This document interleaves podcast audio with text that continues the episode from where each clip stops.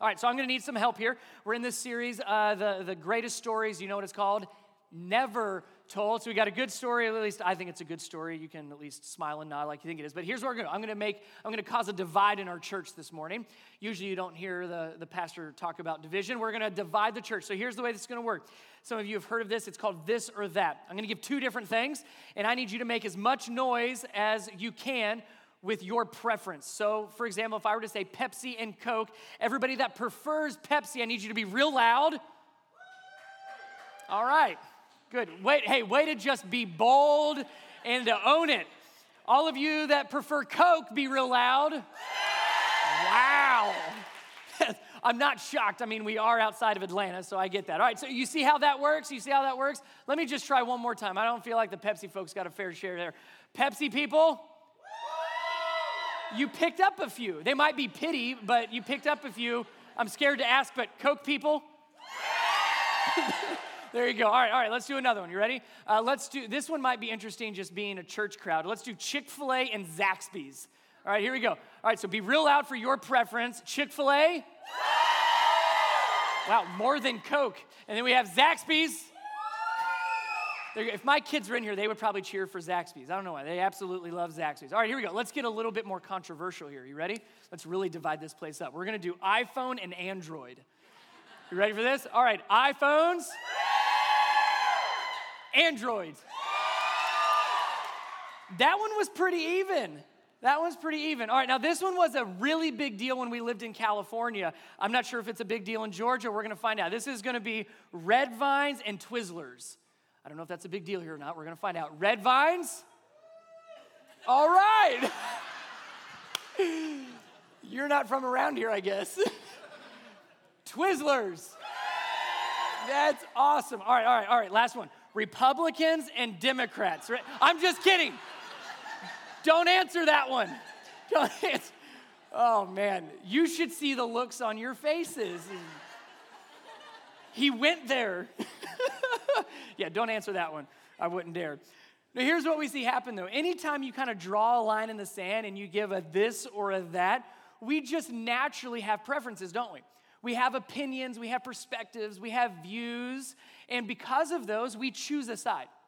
We choose a side. Well, some of you, I'm, the majority of you are Coke and Chick fil A and iPhone and, and Twizzlers, apparently but we naturally choose sides, which isn't necessarily a bad thing. We tend to congregate and gather with people that think like us and, and agree with us. And it's not necessarily a bad thing, but it can turn into something pretty negative and, and pretty divisive and, and problematic, not just individually, but even just as a culture, as a church, as a community. So it's okay that we, we disagree, but the question is, what do we do when we disagree? And understand what we're going to look at this morning is not talking in conflict in the sense of if you are physically hurt or abused by someone else, within the context of just we have differing opinions, we have differing views, maybe even differing beliefs. How do we interact with one another in different relationships when we have disagreements? I mean, whether this is with you and your spouse, I mean, my wife and I, we disagree on a lot of things. How do we interact then? How do we continue to move forward? With your coworkers, with your neighbors, with even here at church as friends and family? How do we interact with one another in a Christ like way when we disagree? Because we are going to disagree. So, the scripture we're going to look at, the story we're going to look at, you might not have ever heard of before, but we see an interesting story between two individuals that have a pretty big disagreement, but we see them handle it in such an incredible way. So, if you have your Bibles, head over to Acts chapter 15. Acts 15, and we're going to look at two guys, Paul and Barnabas. Now, you might have heard of Paul and Barnabas, relatively well known within church world and New Testament world. Um, but their disagreement is, is a little less known. So let me give you a little background on Paul and Barnabas. First of all, Paul had a name before he turned Paul. Anybody remember? He was Saul, that's right. Saul is known for being a high up religious leader that persecuted the church, that persecuted Christians. He did everything he could to keep the church squashed down and persecuted Christians. Well, Saul had an incredible then God moment where he met Jesus, truly met Jesus, and he then became a believer, and then his name turned to Paul. So that's Paul for you. Saul, now Paul. Barnabas, we don't know as much of his story, but his name literally means son of encouragement. You see him throughout the New Testament as one of these disciples that travels around and encourages churches and is a leader in the early church. So, Paul and Barnabas have been working together. And in fact, I want you to see how they actually met. So, hang on to Acts 15. You don't have to turn here. I just want to show you how they met. Acts chapter 9, verse 26. Here's how they met. When he, talking about Saul, remember he's going to become Paul here in a little bit. When he, Saul, came to Jerusalem, he tried to join the disciples, but they were all afraid of him, not believing that he was really a disciple, which we couldn't blame them, could we? The early church leaders hear of Saul persecuting the early church, persecuting Christians, and now that same guy saying, Hey, I'm one of you. Let me in. I, I want to be a disciple just like you. And they're thinking, No, that doesn't make sense. That's not smart. But look what, look what happens. So Saul tries to get into the disciples. They don't let him. Verse 27 But Barnabas, Barnabas took him and brought him to the apostles. He showed them how Saul on his journey had seen the Lord, and that the Lord had spoken to him, and how in Damascus he had preached fearlessly in the name of Jesus. So Saul was getting nowhere with the early church leadership, even though he truly had changed. He had a change of heart, and he was now a believer wanting to preach the good news of Jesus. No one would listen to him, but then Barnabas comes to his side. And Barnabas vouches for him. Barnabas takes him to the apostles. No, I, have seen it. Here's what he's done. Let me, let me explain. And from that moment forward, you can read about in Acts chapter 11, Paul and Barnabas, they become a team. They're co workers. And, and from their relationship, I'm sure even a close friendship would have, would have grown and knitted them together. They do what we would just call like these missionary trips, these missionary journeys to all of these churches in the region. They travel for years, truly years together, from church to church, place to place, people group to people group, telling them about Jesus, giving them the, the do's and don'ts of church and how to get their church going, how to keep a healthy church, how to help their community. They do all this together for years. It was an incredibly close relationship that was based on sharing the good news of Jesus and they did it together as a team. But just like any team, just like any relationship, any friendship, there's always disagreements. Because just like we witnessed, there's always things that divide us. There's always going to be things that we differ on with other people. And if we're not careful, our differing opinions, the things that we disagree on, end up pushing us apart. But what Paul and Barnabas are going to show us is it doesn't have to be like that. We can most certainly agree to disagree. Let me just say that. It's okay to disagree. Within our church world, kind of that, what you might call like a Christian subculture, we feel like it's, oh, we have to, we have to always agree, we have to always like each other, we have to always get along. That's not always going to happen. it's okay to disagree, but we have to learn to disagree well. So I want you to see their disagreement and what their disagreement was over, but more importantly, how they handled their disagreement. So here we are, Acts chapter 15. Take a look at your Bible or take a look on the screens. Acts 15, starting in verse 36. Sometime later, so after years of Paul and Barnabas traveling together for the gospel, sometime later, Paul said to Barnabas, Let's go back and visit the believers in all the towns where we preach the word of the Lord and see how they're doing. So after they've kind of finished this big, long trip, Paul says, well, Let's start over again. Let's go back to where we started. Let's visit all these churches check on them, encourage them, continue to help them. It's a great idea. Let's go back and see how they're doing. Verse 37 Barnabas wanted to take John, also called Mark, with them. But Paul did not think it was wise to take him because he had deserted them in Pamphylia and had not continued with them in the work. There's the disagreement. Paul says, Let's go visit all these other churches and, and let's see how they're doing. Great idea. Barnabas says, Let's take John Mark or you might just know him as Mark. Just so you know, the Mark that we're talking about is the same Mark that wrote the Gospel of Mark. You go back, Matthew, Mark, Luke, and John, it's that Mark that they're disputing, that they're having this disagreement over. Barnabas says, Let's take Mark with us. He'll be a, a, a, good protege, an apprentice. It'd be good for him to go with us. We can teach him, raise him up, grow him, disciple him in the process. Let's take Mark with us. Paul says, No, no, no, no, no, no. He's deserted us. He, he left. Remember when he left us? We're not going to take him with us. There's no way we're going to take him with us. So there's the dispute. There's the, the disagreement. Paul thinks one thing, Barnabas thinks another. Look what happens next. Verse 39. They had such a sharp, and what's this word? Disagreement. Write it down, circle it, underline it, highlight it. That's what we're talking about today. They had such a sharp disagreement that they parted company. Barnabas took Mark and sailed for Cyprus, but Paul chose Silas and left, commended by the believers to the grace of the Lord. They couldn't agree. They most certainly could not agree. There was a what we would see as maybe a division between them. Paul wanted to take somebody else, anybody else other than Mark. Barnabas says, No, let's take Mark. They could not see eye to eye, they could not agree, so they said, Well, let's just go our separate ways. So, what tends to happen, and we see this in, in our lives as well, is lines are drawn in the sand, right? So, let me get a line here.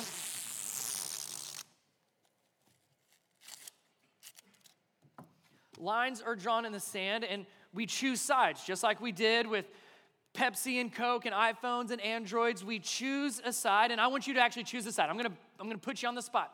Because when you look at Paul and Barnabas, you could argue both sides.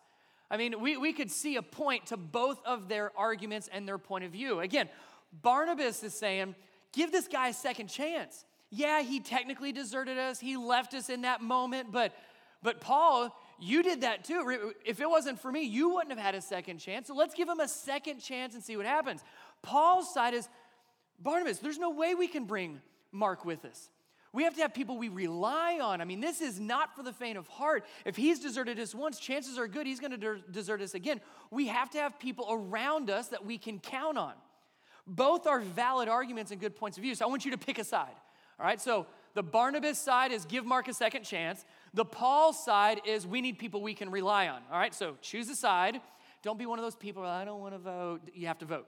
All right, so just like we did the Pepsi and Coke, here we go. Where are my Barnabas people? Give Mark a second chance. All right, all right. Where are my Paul people out of? No, he had his chance. We need people we can rely on. Where's my Paul people? There you go, there you go. Once again, this is what causes church splits. All right, we're going to have the Mountain Lake Dawson Barnabas Church probably starting next Sunday somewhere else. That's what tends to happen is we choose sides, we see the line, and we have a disagreement that turns into an argument that turns into conflict, division, dissension, and that becomes problematic. But what we see from Paul and Barnabas is it doesn't have to be that way. We can agree to disagree. We can disagree well. So, what I want us to do is we're just going to look at a couple things out of how they had their disagreement, how they walked through their disagreement, because we all have disagreements in our relationships. Once again, we are unable to go through life where we agree with everybody and everybody always agrees with us, where we like everybody and everybody always likes us and everybody approves everything that we do. That's not going to happen. So, when we have disagreements, how do we disagree well? First thing that we see here within Paul and Barnabas is they disagreed, but they kept the unity. They kept the unity. Sometimes we don't feel like we can do that. Well, how can we be unified if we don't agree? Agreeing and unity are very, very different. Agreement, agreeing is just based off of opinions and preference, you know, shallow belief systems. Your unity is the core. And what we see with Paul and Barnabas is the core was never an issue. They were still on the same mission tell other people about Jesus. We just don't agree on what that looks like. Tell other people and encourage the churches with the gospel and the good news of Jesus. They agreed on that. that. That was the core of who they were and their mission, but they just didn't agree on who they should take with them. So we are allowed to disagree, but we must, we must keep and protect the unity. Sometimes we choose agreement over unity. It doesn't end well. Unity is stronger, it is more important than just agreeing together. Jesus, in fact, when he was right when, when he was in the garden, right before he was arrested, he prayed for several individuals and for several groups of people. He started by praying for his disciples, those closest with him. And again, we, we all have that mental picture, right, of Jesus on his knees in the garden right before he's arrested. I want you to see one of the last things that Jesus prays. John chapter 17 records what Jesus prayed. Jesus said, My prayer is not for them alone, talking about his disciples, like, you know, all of the disciples, his 12 that were close, well, 11 at this point. My prayer is not for them alone. I pray also for those who will believe in me through their message. Who is that? Any believer that is going to come to believe in Jesus through the message of the early disciples. That's us, right? Not like you understand what I'm saying. Yes, that is us. Any believer that comes to believe Jesus because of the message of the disciples, that's all future believers. So now Jesus is ending his What we would record as one of his last prayers before his arrest and then crucifixion is for you and for me, for us. I pray also for those who will believe in me through their message, that all of them may be, what's the word? One. That they may be one, Father, just as you are in me and I am in you. May they also be in us, so that the world may believe that you have sent me. I've given them the glory that you gave me, that they may be, say it again, one, as we are one. I and them and you and me, so that they may be brought to, look at this, complete unity. Then the world will know that you sent me and have loved them even as you have loved me. Jesus' final prayer was for us to be unified. That's a big deal. What Jesus did not pray was, oh, that all the future believers would really like one another all the time. Oh, that all the, the believers and all the churches would always get along and agree on the same thing. No, there, there's none of that. He prays for unity, that you would be, what was the word? One, that you would be one. We can disagree on a lot of things, but can we remain united in the most important thing? And sometimes that takes a lot of digging to find. So, how do we do that? How do we disagree but keep and protect and maintain the unity? It comes down to one word empathy. Empathy is how we keep and protect and develop unity. Empathy is one of those words, and, and the definition is kind of hard to understand, so you've probably heard it described this way where empathy is walking a mile in someone else's shoes. Yeah, and that's pretty accurate. You, you look at somebody else's perspective. For all of you, well, all two of you Pepsi people, you try to put yourself in the Coke people's place and you just can't fathom why they like it. And Coke people, vice versa. You, you try to walk a mile in their shoes, you try to put yourself in their place, you try to understand, you try to look from their viewpoint and their perspective and their history and their background. You try to understand them, what they think, what they feel, why they are the way that they are. That's what empathy means. But understand that is very difficult to do, especially when it's with difficult people. Difficult people are all of those people you disagree with. So, empathy is saying the difficult person that you don't agree with, that you don't agree, that you, you disagree with, you're trying to understand them. That's a very hard task to do. So let me add to it. Let me add to that. Yes, it's walking a mile in someone else's shoes, but what do you do after that first mile? Here's what I would tell you get out of their shoes, put on your shoes, and just walk with them. That's true empathy, where I'm not totally going to understand you. I mean, all of you here, I, I will do my best to put myself in your shoes, but I don't know what you've been through. I don't understand your perspective. That's okay. And you can't do that to me perfectly. But what we can do is walk next to each other. And the difficult thing that as far as how we think of empathy is well, I can only do that with people as long as it, it, it, it's something we agree on. Right? We shy away from empathy around people we don't agree with. Understand that empathy doesn't require you to abandon your beliefs. I can walk next to somebody and not agree with them at all. Let me say that again. I can walk next to somebody, I can walk with them and disagree with them completely. Empathy doesn't require me to agree. Empathy's basis is love and compassion. I don't have to agree with them. Empathy is not enabling and it is not agreeing, it is just walking with the other person. And as you empathize and as you walk with them, chances are great you are going to find at least one thing that would unite the two of you. You can disagree on just about everything, and there's going to be something that is going to allow you to keep the unity, and you're able to empathize and walk with them. So often we get in relationships where, again, we pick sides, and our task, our agenda becomes I'm going to try to get you from that side to my side. I'm going to try to convince you that I'm right and you're wrong, right? Look at Paul and Barnabas. There had to have been a moment of explaining why. We see a little bit of that explanation. But what we don't see is it turning into an all-out war. That's where we make a mistake is on choosing sides, we tend to go into combat battle mode. And we try to say why we're right, why you're wrong because we just want you to agree with us. Empathizing doesn't require you to agree requires you to walk alongside them. And here's what you'll find when you walk alongside somebody, then over time you'll be able to direct them. The mistake is trying to direct somebody, lead somebody, change somebody when you haven't walked with them at all. And in fact, let me give you the reminder that it's not our job to change anybody. That's alone for God and the Holy Spirit. Our job, the commands that we have been given, is to love God and love who? others. Love your neighbor as yourself, not to change your neighbor so they're like you.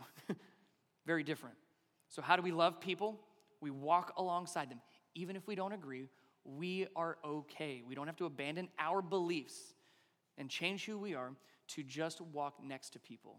Empathy keeps us unified, and it's what we see with both Paul and Barnabas. They had enough empathy to at least see where the other person was coming from without getting combative and without breaking the unity, without it tearing them apart. Because this could have been, this could have been a, a, a disagreement that totally ruined their relationship and could have even had impacts on the churches that they were meeting, right? If you heard about Paul and Barnabas totally splitting, whoa, what happened? What was such a big deal? Maybe this Jesus thing isn't all that they said it was. But they were able to disagree, but maintain and keep the unity, and they do that through empathy, just as we are called to do it through empathy as well. Second thing that we see through them, they disagreed, they kept the unity, but they disagreed and they kept their integrity as well. Unity and integrity are huge in our disagreements. So, same thing for us. It's okay to disagree, agree to disagree, but keep and maintain, keep your integrity intact. In other words, you're responsible for you, not everybody else. I'm responsible for what I say and what I do and my actions. I can't control the other person. And that's where we get into trouble, is because we get all worked up over I'm right and you're wrong. No, I'm right and you're wrong. That we begin to let go and we lose our integrity trying to win the battle and win the argument. We have to maintain and keep our integrity.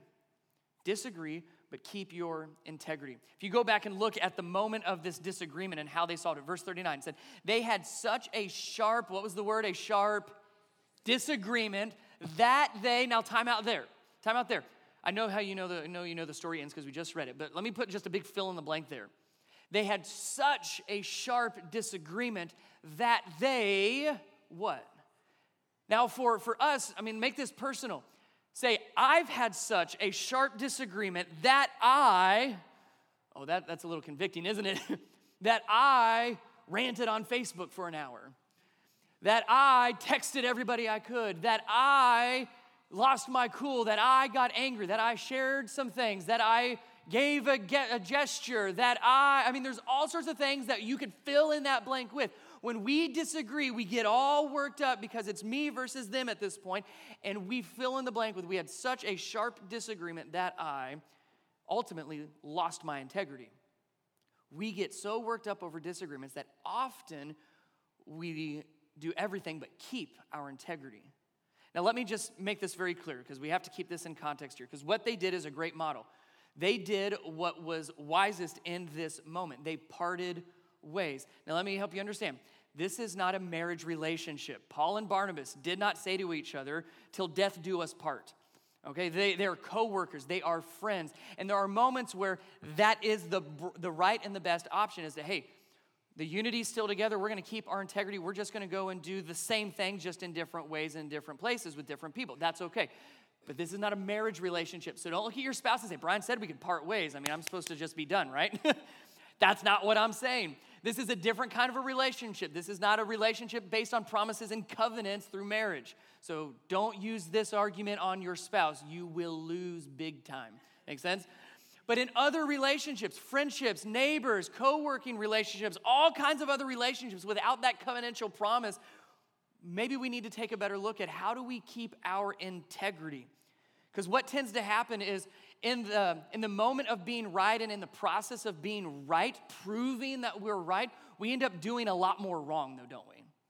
Well, I'm right, and I don't care how you learn that. I don't care what it takes to make you feel, know, and think that I'm right. And all of a sudden, we hurt a lot of people trying to prove that we're right. We don't see that with Paul and Barnabas. They both kept their integrity. They had such a sharp disagreement that they parted company. Unity was intact, their integrity was intact. And I want to show you how well they kept their integrity. Later on, look what Paul writes. 2 Timothy chapter 4 verse 11. Paul is writing to another church and I want you to see if you can pick up what he does here. Here's one verse. He says this Paul is writing, Only Luke is with me. Get Mark, bring him with you because he is helpful to me in my ministry. That's Paul writing. Remember, the same Paul that stood in front of Barnabas and says, There's no way we want to bring Mark with us. Now, if Paul had lost his integrity, lost his cool, said things that he shouldn't have said, would he have later been able to reach out and say, Mark, I need you? Remember what I said? Because he's helpful to me and my ministry. So often in disagreements, it becomes so much bigger than that because then it's not just division, but now we're burning bridges. Well, I can't even associate with you because you don't agree with me. We can't even talk anymore. Sometimes that's the fill in the blank, isn't it? Such a sharp disagreement that we'll never speak again. That's not what we see here. Paul and Barnabas were able to disagree, but keep integrity intact so that later on, Paul actually reaches out and requests Mark to come to him. You can only do that if you've maintained your integrity through that whole thing. For Mark to even agree to it.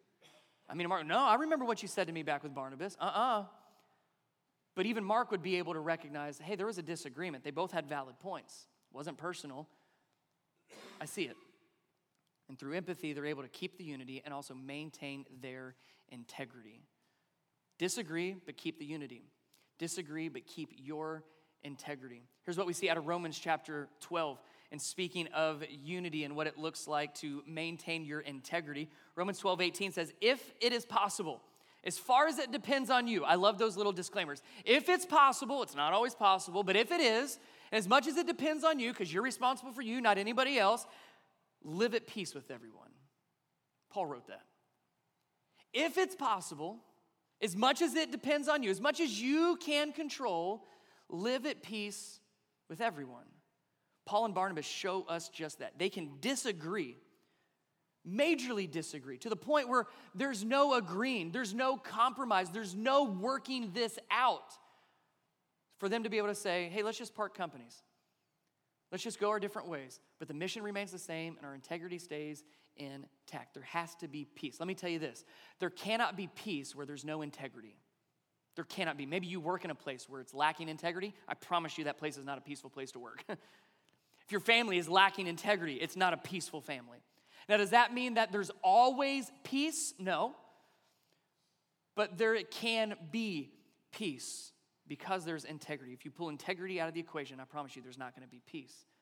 So if you want peace in relationships, hang on and fight for your integrity. How do we do that? Comes through the word filter. If we keep the unity through empathy, we keep our integrity through the word filter. It's about that time we're getting into summer. Hopefully, you've already done your spring cleaning. You probably pulled out your, your house filter. Well, you should have pulled out your AC filter. We do ours about once a year, and I pay for it, right? You pull that thing out, and it's disgusting, isn't it? You pull it out of like the furnace or the AC and you look at it like, oh, gross. And what was it doing? The purpose of a filter is to keep all of the crud from going into your house, isn't it? So it catches it. We need those in our life. Let me say it again. We need filters in our life that keep the crud from entering into our relationship. That means the things that we say, the things that we do, even our thoughts. We're told to, to, to captive, take captive our thoughts. What's in our heart? We need a filter. So, if you want to keep and maintain your integrity, especially when you're in the midst of disagreements, let me show you how to do that. There's four questions. I'm going to put them up on the screen here. Take a picture of them, write them down, whatever you need to do to remember these four questions. These are your filters. So, when you find yourself in a disagreement, so later when there's a fight in the parking lot over Pepsi versus Coke, remember these filters, right? Here's the first one Is it beneficial? Questions to ask yourself Is it beneficial? So when you're in the midst of a disagreement, Paul and Barnabas, let's take Mark. No, there's no way we're taking Mark. What you're about to say next matters. What you are about to say next matters. And the question you need to ask yourself first is Is what I'm about to say beneficial? If it's not, don't say it. What's interesting is in this account of Paul and Barnabas, we don't see a fight. Well, I think this and you're that. No, it's here's why I don't think we should take Mark. Here's why we should take Mark. And that's it. And they couldn't agree, and so they parted ways.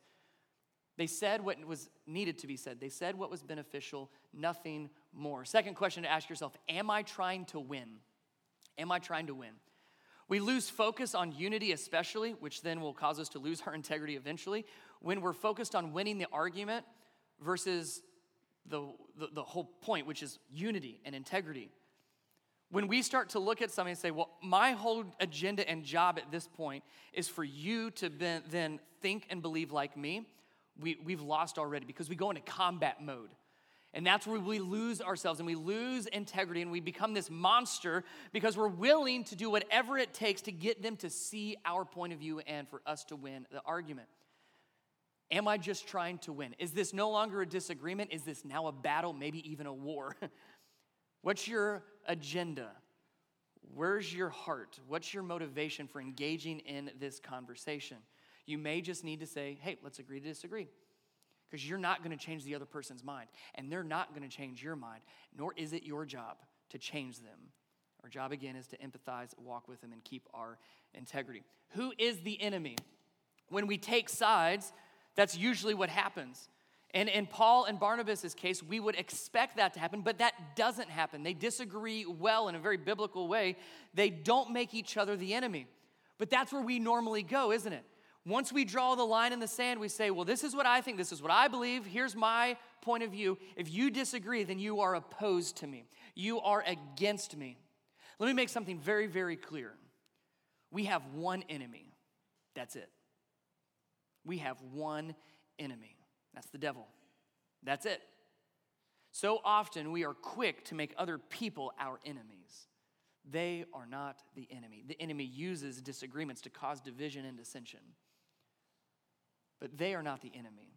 The moment we draw a line in the sand and we start to point fingers and you this and you that, we've created an enemy that is not our enemy. You can disagree with somebody, that doesn't make them your enemy. Disagree, but keep the unity. Disagree and keep and maintain your integrity. And the last one is Have I earned the right to be heard? This is one of the philosophies of Young Life. I used to work with Young Life um, before I got into full time ministry, and this is one of their pillars: is you have to earn the right to be heard we are very quick to voice opinions and views and engage in discussions with people that we really have no relationship with. Social media, internet, phones, text, all this stuff is wonderful for widespread, quick, and easy communication. It's also pretty negative when we use it without filters, when we are quick to just say, here's why I'm right and here's why you're wrong. The point is, can we not make them our enemy? And can I develop a relationship through empathy to learn their perspective? And maybe over time, have an influence in their life. But if you cannot answer yes to that question, have I earned the right to be heard? It's not a, it's not a, a fight worth fighting. Let me tell you this. Uh, I've, I've, I've, had pushback on this, and if you're somebody that's, you're like, you know, chomping at the bit, it's like, yeah, but, let me tell you this. Aren't we supposed to stand up for what we believe in? Aren't we supposed to take a stand for Jesus? Absolutely, absolutely. But let me tell you this God doesn't need me to defend him. He doesn't need me to defend him. Once again, he gave me two commands to love the Lord my God and to love my neighbor as myself. I can do that and people can know where I stand. But that doesn't make them my enemy. And that doesn't mean I jump in with barrels blazing trying to change who they are either. That's God's job. And I have full faith that He can and will do that in people's lives. And maybe I get a chance to be part of that. But if I have not earned the right to be heard in their lives, then that conversation is going nowhere except for division and dissension. So you have to have filters. Have filters that's going to help you disagree but keep your integrity. Use empathy to disagree and maintain and keep the unity. One last verse I want you to see that Paul and Barnabas obviously do very well. Romans 12, 14 through 16 says this Bless those who persecute you, bless and not curse. That speaks to our integrity, doesn't it? Well, I'm supposed to just win the argument. No, no, fight for the unity, maintain your integrity. Verse 15 Rejoice with those who rejoice, mourn with those who mourn. It speaks to the empathy. Verse 16 Live in, what's this word here? Harmony. Live in harmony with one another. Do not be proud, but be willing to associate with people of low position. Do not be conceited. In other words, don't think too highly of yourselves. He says, here's how we're called to act, especially with people who are different, who, who disagree with us, who are on the other side of the line that we have drawn. We can agree to disagree. We can still walk together. We can still have compassion and mutual respect for one another and not agree. That's okay. But Paul writes and says, live in harmony with one another. That's a very interesting word, especially coming from Paul because of his history with Barnabas, is harmony is not the same thing. Harmony is not the same note being sung or played at the exact same, same note. It's two different things. Just like Paul and Barnabas, they split up, they went different ways, still for the same, same mission. They stayed unified, but they did two very different things with two different people going in two different ways. And he calls us to do that. It's not about always agreeing and always being same. He said, have harmony. So I know some of you aren't as musically gifted and you have no idea what I'm talking about. So Courtney's gonna help me. Come here, Courtney. Give Courtney a big hand. She's on our, our worship team. So you saw her singing this morning. You had her and Nathan. And let me tell you, her job, at least I think I know your job, like you're the harmonizer. Is that even a word? Sure. Sure. We're going to go with that. Her job, you, you, you heard Nathan sing, and he's singing the melody, the, the, the tune, the notes that we're all trying to sing if we can't sing like me. And then you have the job of Courtney, which is, well, I'm going to not sing the same note. I'm going to sing a different note, but it's still going to sound good. That's right. And I thought it sounded pretty good this morning. You did a good job. So that's her job is to sing a note that's different, but it still sounds good and still matches, right? So I'm gonna put you to the test. Because what makes somebody like Courtney even really good is they can do that with somebody that can't sing, like this guy. So, have you ever heard me sing before? That's a good thing. We're gonna keep it like that. I'm gonna give you a small taste, and this is why they always mute me when I sing during worship. All right, so I'm gonna like sort of sing a note, or it'll be a note ish. And then The frequency that dogs hear at or Pro- the, like when they run away. It's going to be that one. And then you're going to have to match it, and we're going to see how this goes. All right. Okay. Oh yeah. do, like, Do I need to warm warm-up first? Do you, you normally warm up? All right, here we go. You ready? Ready? Hey, that sounded good. That's not bad. You obviously didn't sing exactly what I sang, but you made it sound good. All right. You want to have some fun with this? let's do one more. We've got time. All right, let's do one more. You ready? All right, here we go.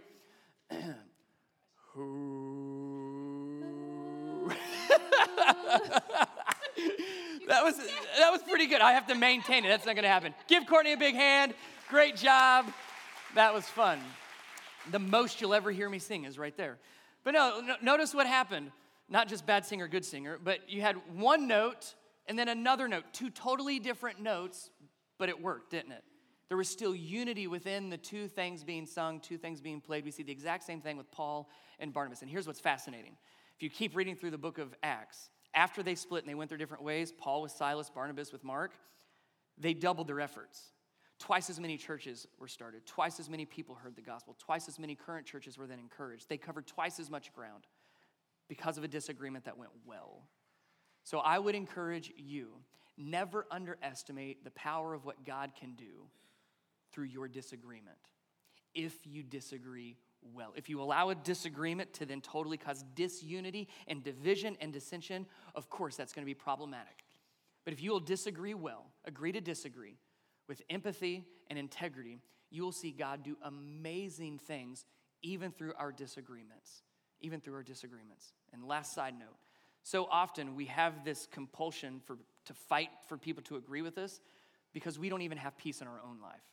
You will not have full peace, not peaceful, you will not have full peace until you have the peace that only comes from Jesus. If you're trying to find peace by everybody agreeing with you and liking you and, and acknowledging you and affirming you, you're gonna be disappointed a lot. Find your full peace only in Jesus.